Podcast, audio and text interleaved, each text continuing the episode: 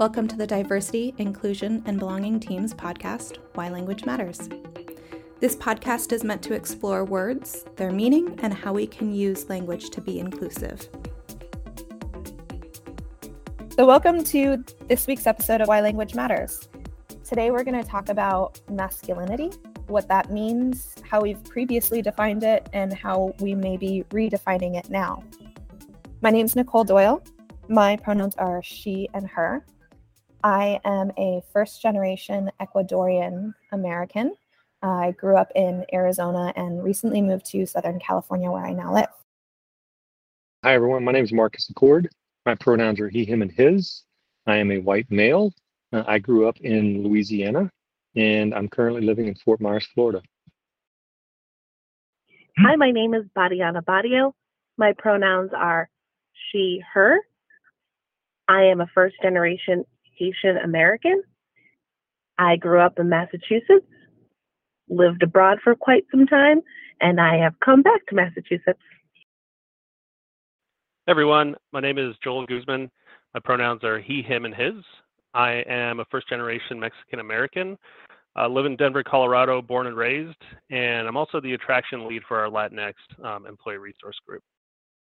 Awesome. Thanks, everybody. Really happy to get this conversation started it's been something that has been on our minds for, I think Joel said earlier today, about a year now since last Hispanic Heritage Month, when we were talking about what are some of the things that maybe people who identify as Latina, Latino, Latinx, Hispanic, what would be top of mind and what are some of the conversations that you know we're starting to have that maybe you know our parents didn't have or our grandparents didn't have um, just kind of better ourselves and better the people around us. And uh, machismo came up. Joel, do you want to kind of talk about what machismo is for those who may not be familiar with that word? Yeah, happy to. A little bit of context. Nicole and I, about a year ago, were talking about topics that we could bring up for Hispanic Heritage Month. And I don't know why, I just happened to bring up machismo. It was the only real definition that I had for you know men puffing their chest and us being brave, strong, courageous around each other, or at least acting like we are. And I think over the last year, I've you know I've realized and I've defined machismo as actually masculinity, and it's uh, it's a pretty interesting topic. It's been something that I've I've essentially become obsessed with over the last like two three months. And you know, for me, I think as far back as I can think, I've I've kind of wrestled with some of the failures I think with our upbringing um, that I see, um, how men interact with one another, you know, some of these invisible rules and expectations that I think we have of one another. But I think for me, the most important piece of the, the machismo, the masculinity, is like this generational cycle that boys go through as they become men. And we learn to suppress our emotions, right? We become hard and we move away from things like, you know, crying or expressing your emotions and what I've seen in, in my experience, uh, it's exponential in Latin culture.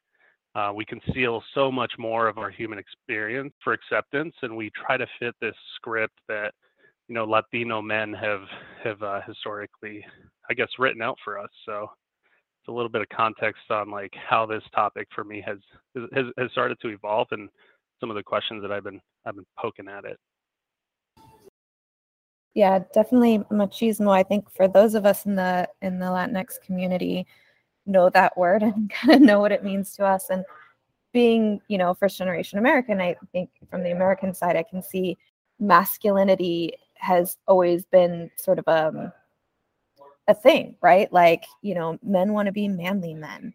You know, I grew up with that, with these very strict gender roles of, you know, if you want to run with the boys, we're going to call you a tomboy. Like, girls wear different things than boys do and girls are you know open or communicative but you know boys are strong right? And so it's this weird dynamic that i think a lot of us have grown up in and and some of us start to explore and like wait a minute but i'm not all of those things all of the time. So super super interesting and thank you so much for bringing it up. I'm curious from you marcus how you might define masculinity or how you might have um, viewed that growing up. Yeah, yeah. It, it's as I mentioned, I grew up in, in Louisiana. I came from a family and community that was very, very blue collar, I guess you'd say. You know, most of my family are, are welders, roofers, truck drivers, uh, oil rig workers, and so there were you know very clearly defined roles of you know these are traditionally um, uh, masculine uh, roles, and I can remember very clearly the language used, you know, about oh, what it means to be to be a man, to be tough, to be to be all those things.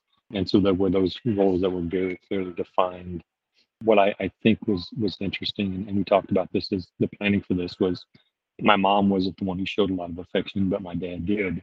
He was, you know, very he's a big guy, he's like six three, six four, you know, big kind of a bear of a man, but also very, very um, you know, emotional. He showed uh, he showed his his uh, feelings to us, um, but that wasn't typical of most of our family and most of our the community that that we were in.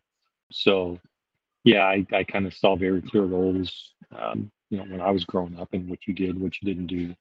Um, and it wasn't until, oddly enough, when I joined the military, which is which is a very, um, you know, it's kind of an environment where you also there is not a lot of emotions being being shown.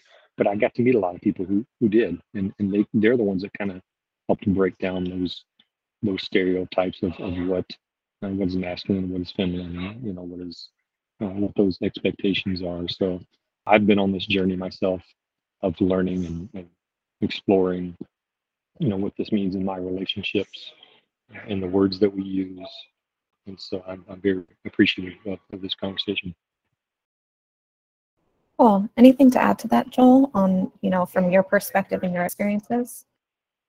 Yeah, I think um, for me, you know, I, I didn't plan to talk about this, I guess, but something that has come up, I, I think today was, you know, I'm a first generation born Mexican American. My family is from El Rancho, as we call it, right? We're from like farmers, and you know, we grew up on on on the land, and there was you know cowboys in our family, right? Vaqueros, like we were charros almost, right? And and there's like this pride, this sense of pride, this you know, uh, the story that comes to mind is usually when I shake my uncle's hands, it's like this aggressive, firm handshake, and you have to look each other in the eyes, and it's almost like a a bit of a standoff type of situation. There's like a, always this competitive nature, I think, between between men, and especially as you grow up, there's you know these rules that you learn, like, hey, I'm supposed to be big, I'm supposed to be strong, I shouldn't be weak, I shouldn't be soft, right? And for me, I think growing up, um, my my father comes from uh, he was born and raised in Mexico, um, he immigrated here when he was 17, but the reason he immigrated was partially some of the things, the opposite, Marcus, of what you talked about, right? My grandfather wasn't very affectionate with them. I don't think they ever were told that they were, you know, that they they loved them or that they were hugged, and and so we, you know, that's that's my background with my father. So he had to learn that with me growing up, and I think now as I'm parenting my children, I'm learning to say I love you. I say I love you to my mom and dad, and my dad all the time, even though he gets awkward about it. And you know, it's uh, you know, diff- very different for me as a Latino, um, especially, you know, my wife's family is very affectionate. Um, I feel like I've kind of grown up with uh, my wife's uh, grandfather, and you know, to your point, Marcus, I've picked up a lot from the rooms that I've been in, the communities that I've kind of uh, have been a part of more so recently, and I'm learning that I'm unlearning a lot of what what I had to pick up. I think to quote unquote survive high school and middle school and that for me, I think a very drastic uh, contrast, right? Is you know there wasn't a lot of emotion. I think growing up, wasn't a lot of uh, love. As as awful as that sounds, but we also just you know we that that's what we thought was normal. Yeah, I you know it's interesting you say that. It was you know I talked about my dad and like I don't remember my dad ever hugging you know his, his dad or, or family members or, friends or anything like that. But with us, he always showed love. He always, you know, I guess because we're his kids. Yeah, even as an adult, and, and I, I shared this before. You know, every time I'd go home to visit, you know, I, I moved away from home when I was 18. I joined the military. Every time I go back, though, you know, I see him. It, it's a it's a hug. It's it's I love you. Um, and and I would leave, and you know, I had multiple hugs on the way to the car. I'd hug him as I'm walking out the door, as I'm about to get in my car, and he would call me a few times as I'm driving to the airport and he would be like, Hey, I just I couldn't remember if I told you I loved you. But it's just an interesting that that I, again I don't remember him saying that to any of the family members, friends. you know, and, and so I don't know if it was that what that projection was.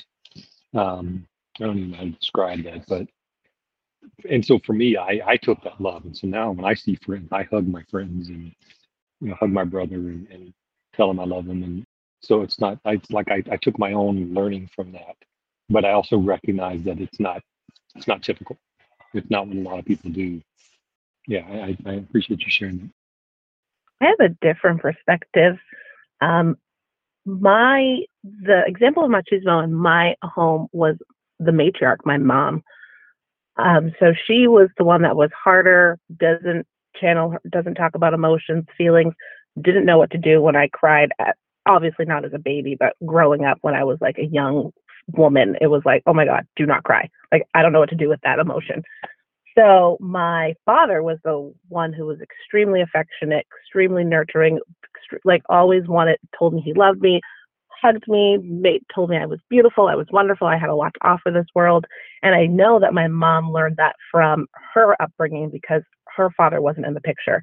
So her mother had to be this really strong, forceful figure for the children that she had. And my mom naturally adopted that similar rough, tough, gruff attitude to survive in this new country called America and provide for her three children and also children of her siblings who she also took in to take care of. So it, she sacrificed her own emotional health because she felt she needed to to be, you know, the provider or the maternal figure, that tough woman who had to make sure that every the household was clean and who she was giving everything that she could for me, my dad was off working 12, 14 hours every day, and it resonates with me too. Um, I think Nicole, you're you're kind of saying that that um, you know having strong women, I think is necessary, especially both with the matriarch but also patriarchy, which are both words I haven't had to, I guess, define until recently. I never looked them up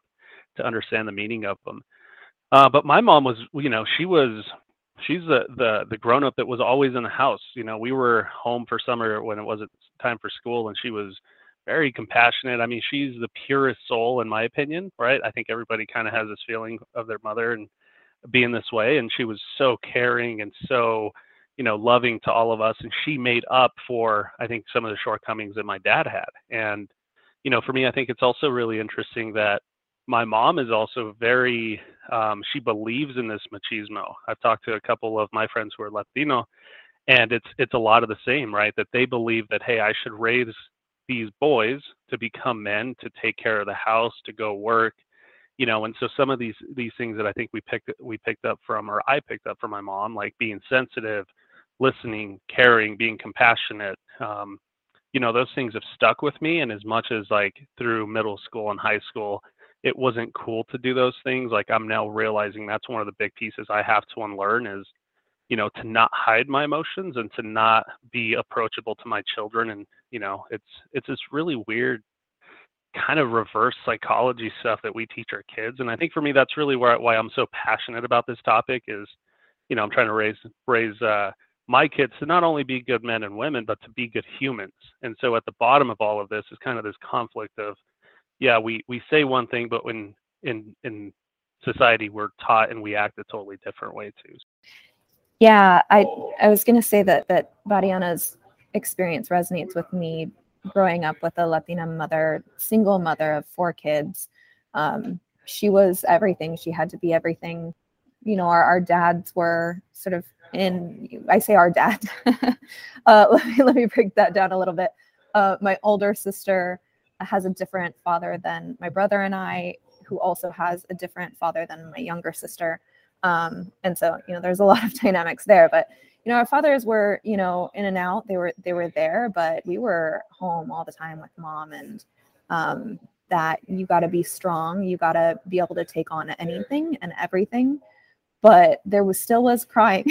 there still was, you know, a lot of that other stuff. And so I think for me, it, it, it gave me this well rounded, like you can go break down and cry, but you can also be the strongest person in the room at the same time.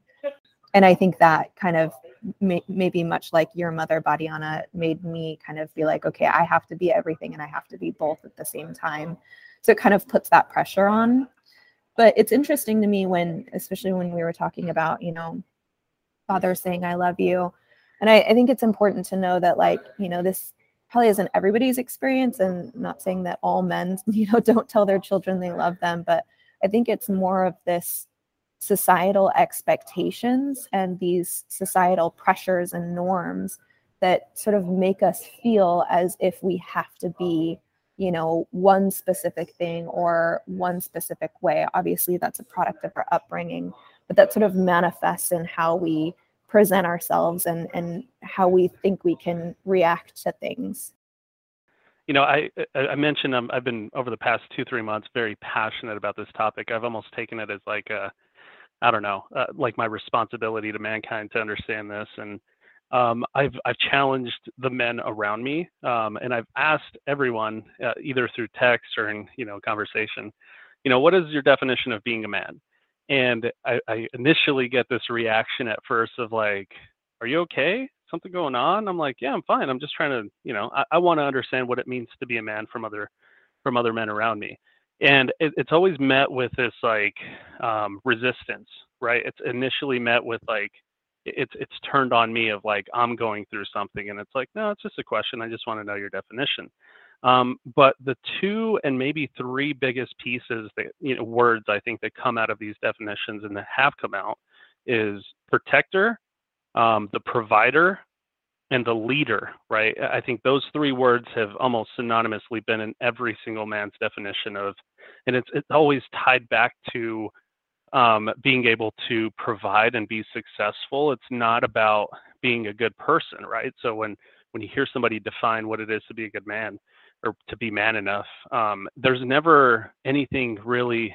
Uh, I, I call them the softer traits of being kind, caring, sensitive, honest, um, emotional, respectful. None of that has ever come up. It's always been you're the protector of the family you're the provider you bring the money home you take care of business you're you know you're a leader of the house and that's kind of your role um, and i think it's very true in latino families. It's very and again i i'm i'm i'm super thankful to hear your story nicole and also for you badiana that you know we are we're, we're, i'm grateful to have a very strong woman and mother in my in my family who again at times had to figure things out herself. You know she had to drive us to school she had to work and at the same time you know put food on the table and you know she was doing the role of four or five different people in our household but that's just what's expected from women and you know i think there's oftentimes this uh you know we take advantage of it or we take it for granted we don't appreciate the women in our lives and i think most men and um, i got an interesting story about this but i think most men don't don't realize that we hurt women um, because of our masculinity and, and really the toxic masculinity, which is a, a separate separate conversation probably. But um, yeah, just wanted to touch on that. Yeah, I'm glad you mentioned that, Joel. I mean, it's it's. I think there's there's a lack of awareness of, of the harm that's caused. Um, but I also hate to say, I think some people are also like, well, that's that's my role, that's who I am, and they don't.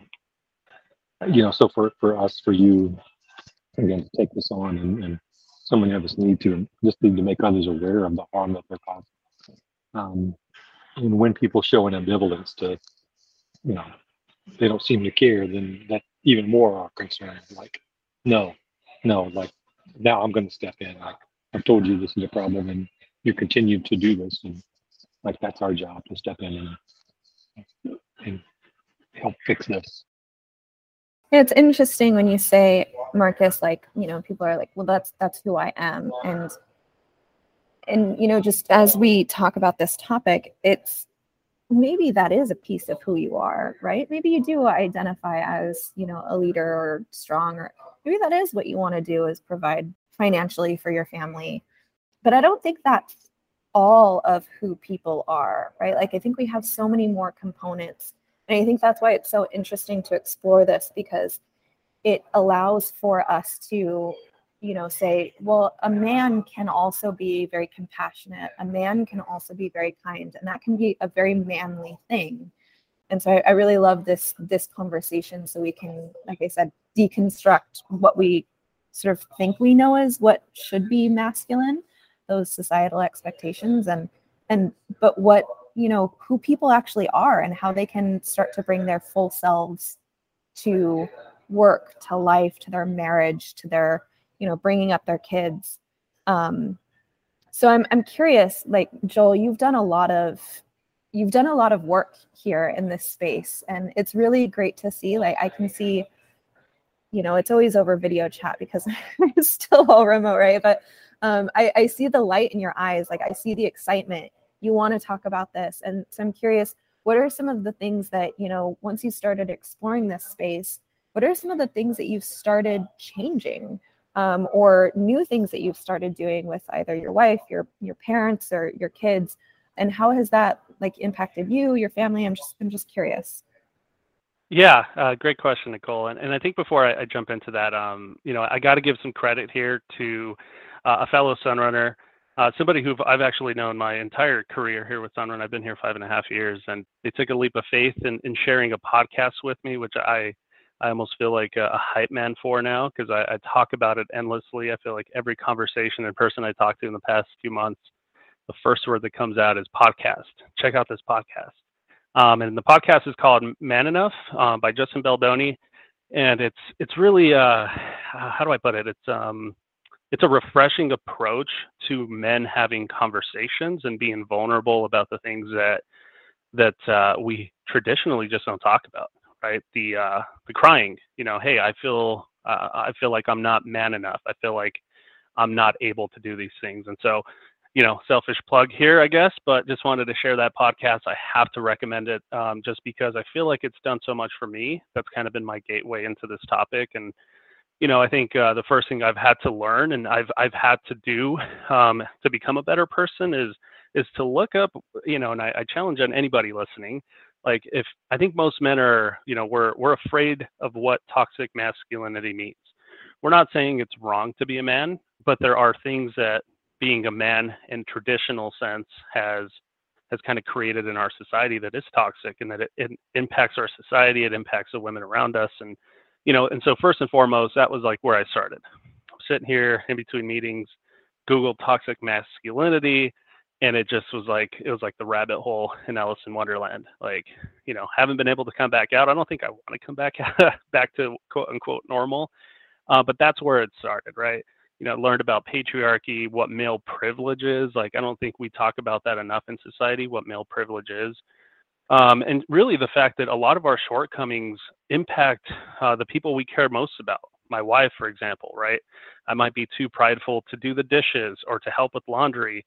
And even though I can do it, um, I have this feeling of like resistance against it because it's it's not quote unquote manly to do the dishes or what have you. Um, so that's one example. Um, I think a big piece that I've been doing with my family is is just talking. Um, we've had some pretty, uh, you know, some pretty big traumas in our life. You know, there's been physical abuse. I think any Hispanic uh, or Latino that you speak to will tell you about the chancla. You know, I think it's like a running joke nowadays that you know we were abused as kids, and it, it was the form of discipline, right? It wasn't just out of uh, you know out of people being mean, but it's because we we either be, be, behave badly um, and it's not just Latinos. I think this extends out, you know, out to other cultures as well. Uh, but we've had domestic abuse. There's been sexual abuse in our our families, um, grief, loss, stress, trauma, health, even right. And and what I've really been focusing on is talking about the things that happen around us uh, with my siblings.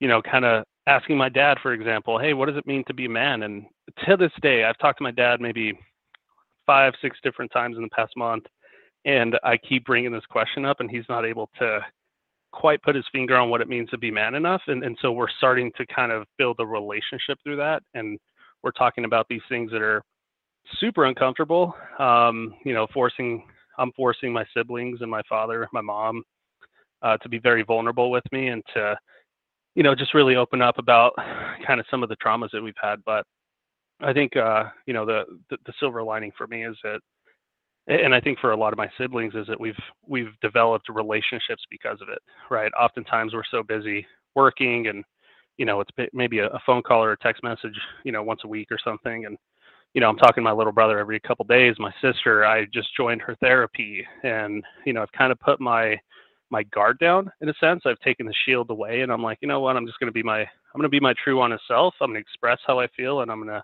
allow others to to do the same with me. And it's been I mean, I talk about this like analogy of a backpack that we carry through life and there's a lot of things in my backpack that I've been able to take out of it and so there's a lot less weight on my shoulders. I feel a lot more light and happy. So, you know, those are sorry, long-winded answer there, but uh, those are some of the things that I think have been coming from from this topic, and you know, really just want to share that with everybody. I think it's important that we we have these relationships and talk about these uncomfortable things to to grow as as people. Yeah, that's fantastic. Thank you so much for sharing. And I have to turn over to Marcus because, you know, the person who brought these, I'll say, quote unquote, uncomfortable conversations to our company uh, so I'm sure you have lots of experience there, Marcus.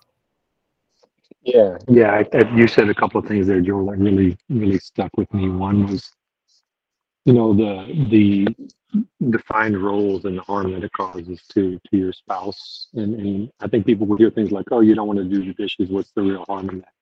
It's it's the extra burden that, that we put on on women to perform all of those roles, in addition to you know, having a career and all these other things. Like that is a real harm, a real stress.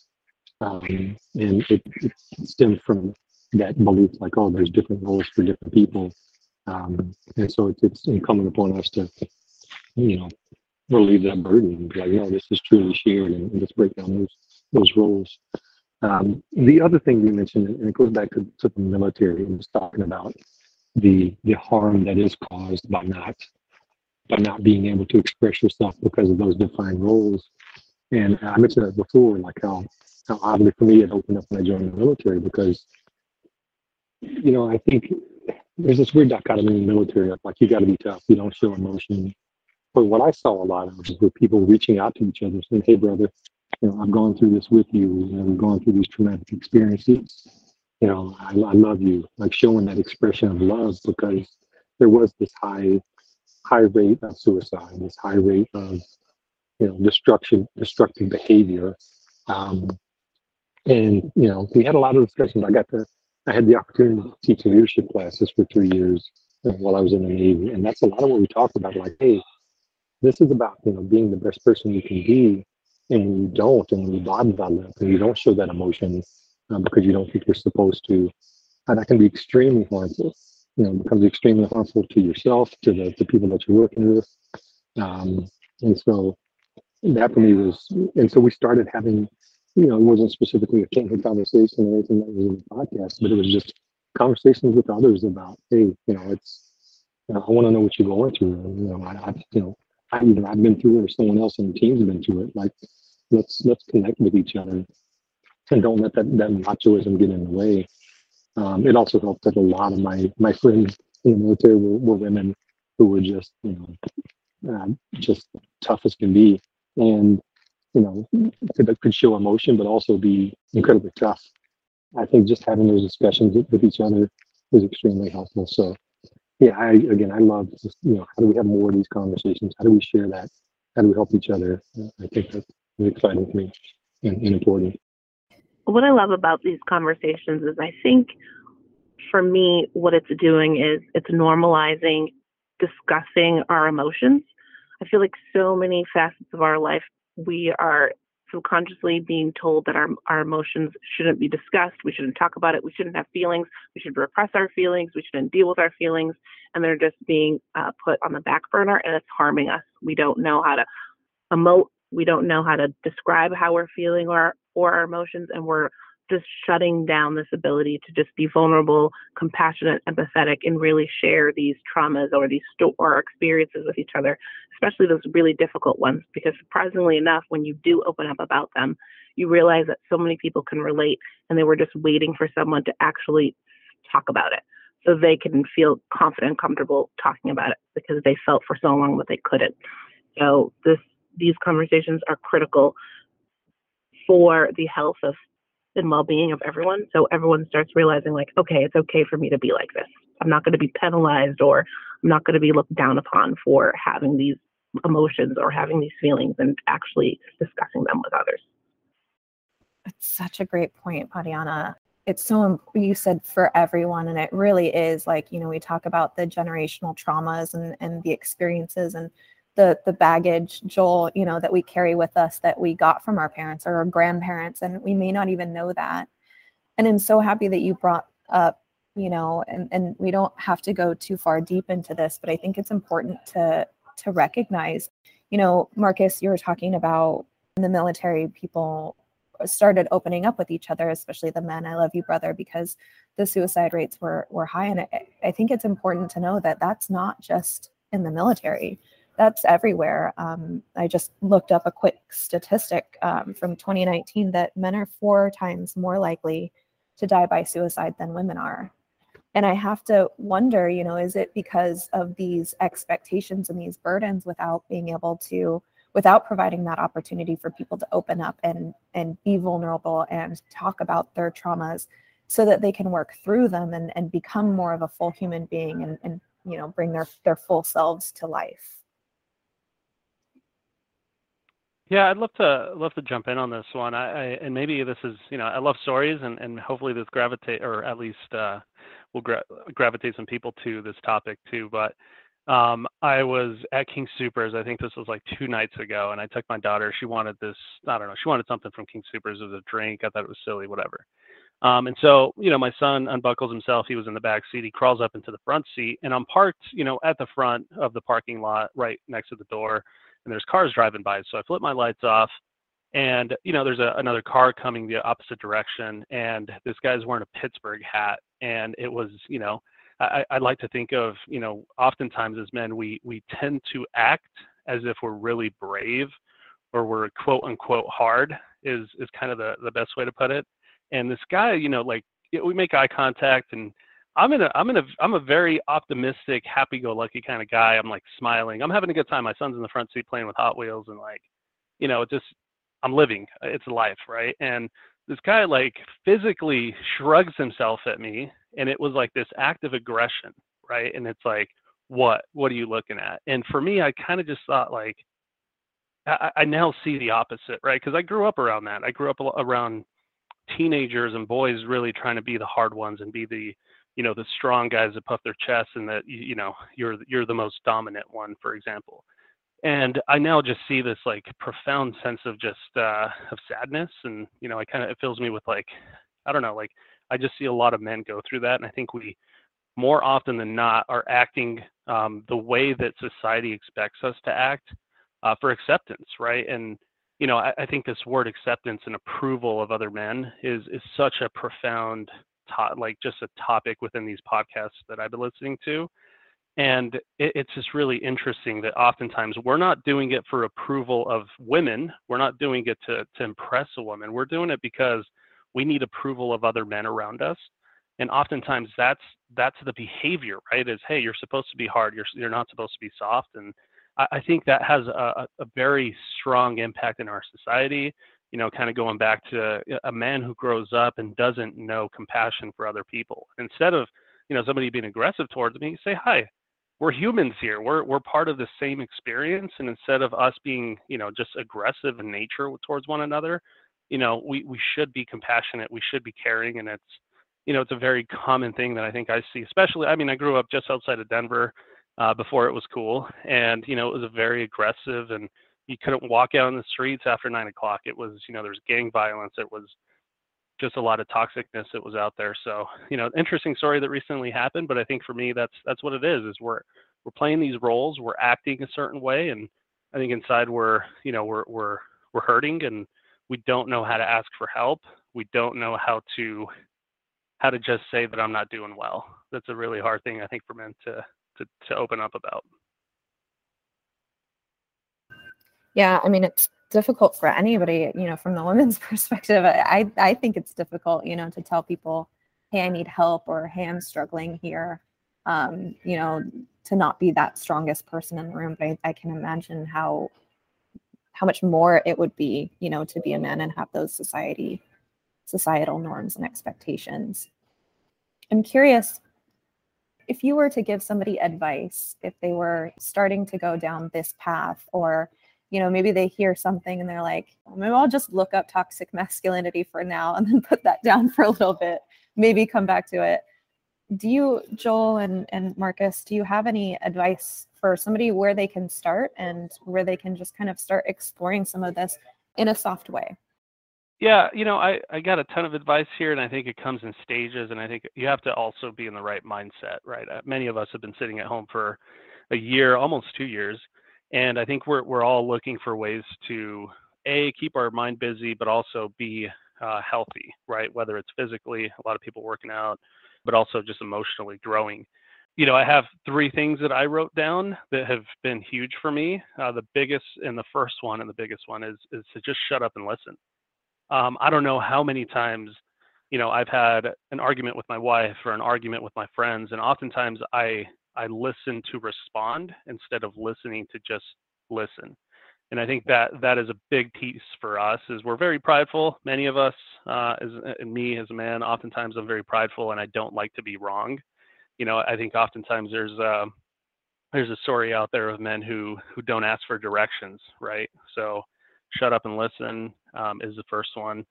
Uh, second for me is ask for help. I see this in work almost every day, and it's not just men; it's women as well. But you know, there's a lot of stress I think on all of us right now, even more so that we're you know at home and isolated. Um, but it's okay to not be able to complete everything. It's okay to ask somebody for help. It's okay to say, "Hey, I'm not doing 100%." And you know, just opening up that conversation, I think, is uh, the first step.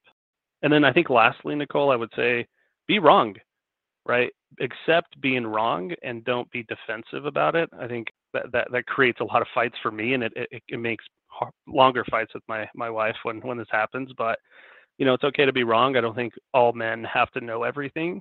Contrary to uh, societal beliefs, we you know we can be wrong, and it's okay to you know to accept that feedback and to sit through it and and be uncomfortable and learn through it.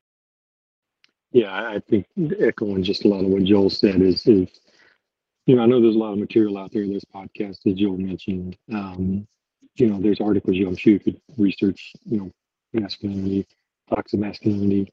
You know, my, my advice is, as Joel said, don't be defensive. Um, you know, in my experience, some of the, as you read some things, it's, and some of the language that's used, it does, it's hard not to get defensive, right? Because some of the language, it's, it feels like you're being attacked.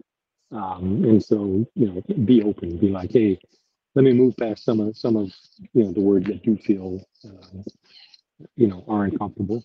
Um, just move past that. Don't don't be defensive. Don't just be open to you know this is it's meant to challenge um, your own perceptions and your own experiences, and that's why we do these these conversations. Like it, it's it's meant to be uncomfortable. You don't grow uh, staying in your comfort zone. You don't you know you don't expand yourself uh, by not opening up your, yourself to new ideas.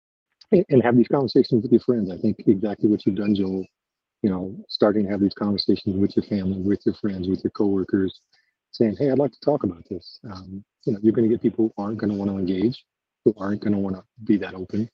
Um, but i think the more that you do uh, and again I, I, saw that in some of my past experiences uh, the more you let people know hey like it's it, it's okay to be vulnerable and and talk about this, you find more people open up and engage. Again, echoing a lot what Joel said about just being being open and not defensive, and uh, know that we're all, you know, the, the intent is positive to how do we build better relationships and better connections.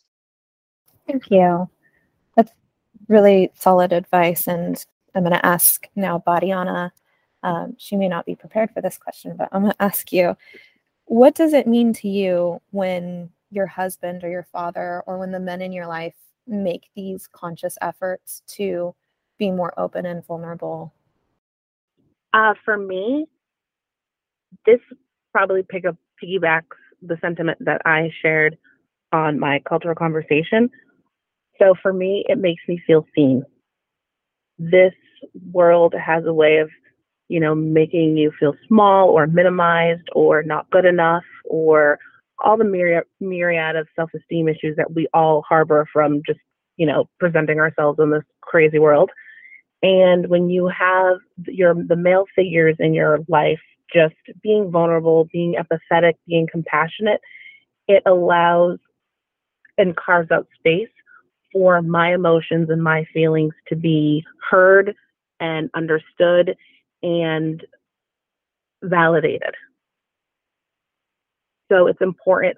This conversation is so crucial for the male figures in our lives and in our friendships, etc., because we need you to feel like whole people and we need you to feel comfortable knowing that your feelings and your emotions matter because those emotions directly impact the females and the other people in your life. And it's, we are here for them. We're here to nurture them. We're here to nurture you through it. Beautiful. I feel the same way. Thank you so much, Badiana. Thank you, Joel and Marcus. And for anyone listening out there, stay tuned. We're going to be talking about this um, a bit more in some future episodes and um, getting some different perspectives as well. So really excited about this. Thank you again, Joel, for for bringing this up and for spearheading this. Uh, thanks for having me. Um, I'm a big fan of the podcast. Longtime fan is what I like to call it. I've listened to all the episodes, and you know, I, I uh, I'm humbled. I think to be here, and you know, I, it's really just an invitation. I think at the end of the day, for us to have these conversations. Uh, for me, I think just in closing here, Nicole, you know, and oftentimes we're so afraid to bring these things up with our friends or, you know, with our the people that are closest to us, and it's it's that you know that leap of faith. It's it's that small invitation of putting your hand out there and saying, "I'm here for you. Let's talk about it." That that's that's all it takes. You just open the door, and it's it's a, you know, Marcus, you mentioned this, but every single man that I've talked to in my my life has it's been like a, an outpouring of emotions that happens afterwards. It's like like popping a water balloon. Just everything that we don't talk about comes out just uh, just instantly. So yeah, thanks for having me, Nicole. Excited to be here for for more. Thank you. Thanks everyone.